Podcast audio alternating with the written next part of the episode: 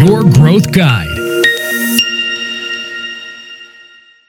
Είναι δυστυχώς πολύ συνηθισμένο το φαινόμενο επιχειρήσεων που δεν έχουν καθόλου marketing plan. Επίσης, ένα άλλο συνηθισμένο φαινόμενο, ιδιαίτερα τους τελευταίους μήνες, είναι επιχειρήσεις που τρέχουν προώθηση στο διαδίκτυο, αλλά δεν έχουν καθόλου στατιστικά, δεν έχουν ξεκάθαρους στόχους. Γεια σας, είμαι ο Κάρλος Τσιριγιριάν από το Your Marketing Growth Guide και σήμερα θα συζητήσουμε για το πολύ σημαντικό αυτό θέμα που είναι η ύπαρξη στόχων και στατιστικών στο digital marketing. Δεν πρέπει να ξεκινάμε ποτέ με από τη διαφήμιση αν δεν υπάρχουν μηχανισμοί που μετράνε στατιστικά και αν δεν έχουμε ξεκάθαρους στόχους. Στην αντίθετη περίπτωση, τι γίνεται, πάμε στα τυφλά. Βαδίζουμε στα τυφλά, δεν ξέρουμε πού ακριβώς πάμε. Μπορεί να πατήσουμε κάπου που δεν θα πρέπει να πατήσουμε, αναφορά στο Forest Camp. Μπορεί να χάσουμε τον δρόμο μας ή μπορεί να συμβεί κάτι πολύ χειρότερο από αυτό. Οπότε είναι σημαντικό, πάρα πολύ σημαντικό να έχουμε tracking μηχανισμούς, νούμερα στατιστικά. Υπάρχουν κάποιοι σημαντικοί δείκτες που θα πρέπει να καταγράφονται και θα πρέπει να τους παρακολουθεί ο επιχειρηματίας ή τέλος πάντων ο οποίος decision maker μέσα στην επιχείρηση. Αυτοί οι δείκτες στην γλώσσα του digital marketing ονομάζονται KPIs, Key Performance Indicators. Πάμε να δούμε ποιοι είναι αυτοί οι βασικοί δείκτες. Ένας πολύ μα πολύ σημαντικός δείκτης είναι το conversion rate. Κατά πόσο δηλαδή το site μετατρέπει τον επισκέπτη σε πελάτη. Βέβαια, είναι σημαντικό να ξέρουμε και ποιο είναι το traffic, δηλαδή ποια είναι η επισκεψιμότητα του site. Ένας άλλος πολύ σημαντικός δείκτης είναι το CPA, δηλαδή πόσο κοστίζει να φέρουμε ένα πελάτη ή ένα δυνητικό πελάτη στην επιχείρηση, το cost per acquisition.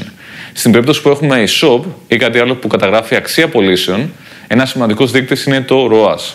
Το ROAS βγαίνει από τα αρχικά Return on Ad Spend. Δίνω π.χ. 1000 ευρώ, βγάζω 5.000 ευρώ, λέμε εκεί πέρα το, το ROAS είναι 5 προς 1. Ένας άλλος πολύ, μα πάρα πολύ σημαντικός δείκτης έχει να κάνει με το LTV, το Lifetime Value του πελάτη.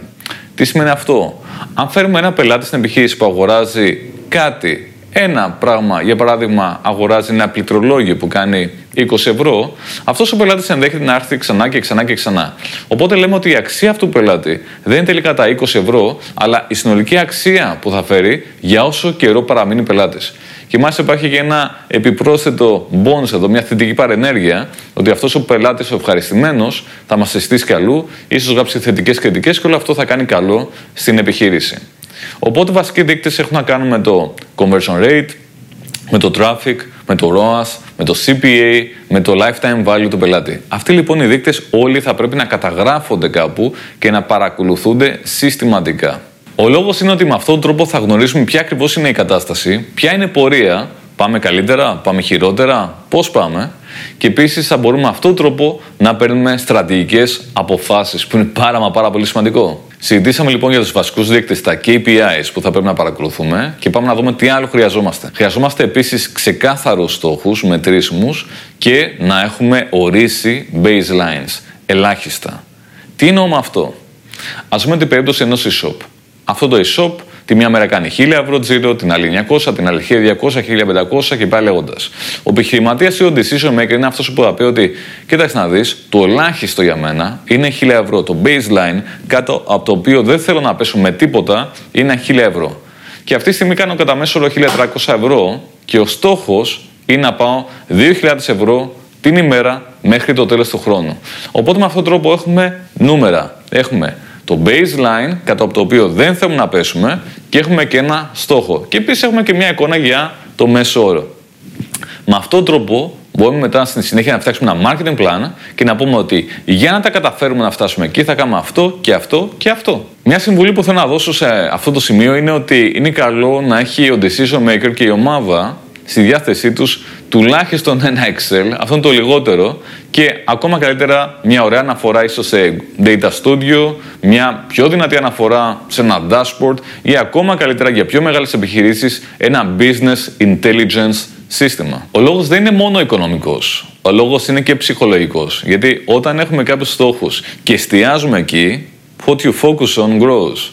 Αν εστιαστούμε κάπου σε ένα συγκεκριμένο ζητούμενο, τότε θα κάνουμε ό,τι χρειάζεται για να φτάσουμε εκεί. Είναι καθαρά ψυχολογικό concept. Είναι ο τρόπος που δουλεύει ο ανθρώπινος εγκέφαλος. Για να είναι ολοκληρωμένο αυτό που συζητάμε, είναι καλό να αναφερθούμε και στην περίπτωση των offline μετατροπών.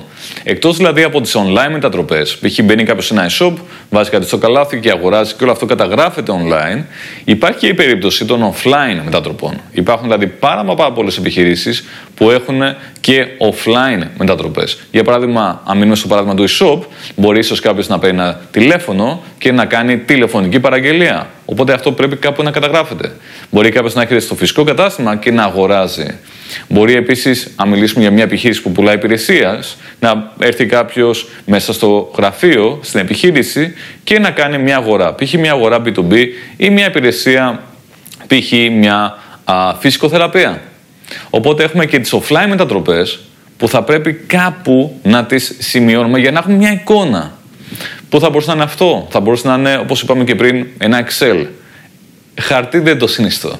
Excel, CRM, ERP.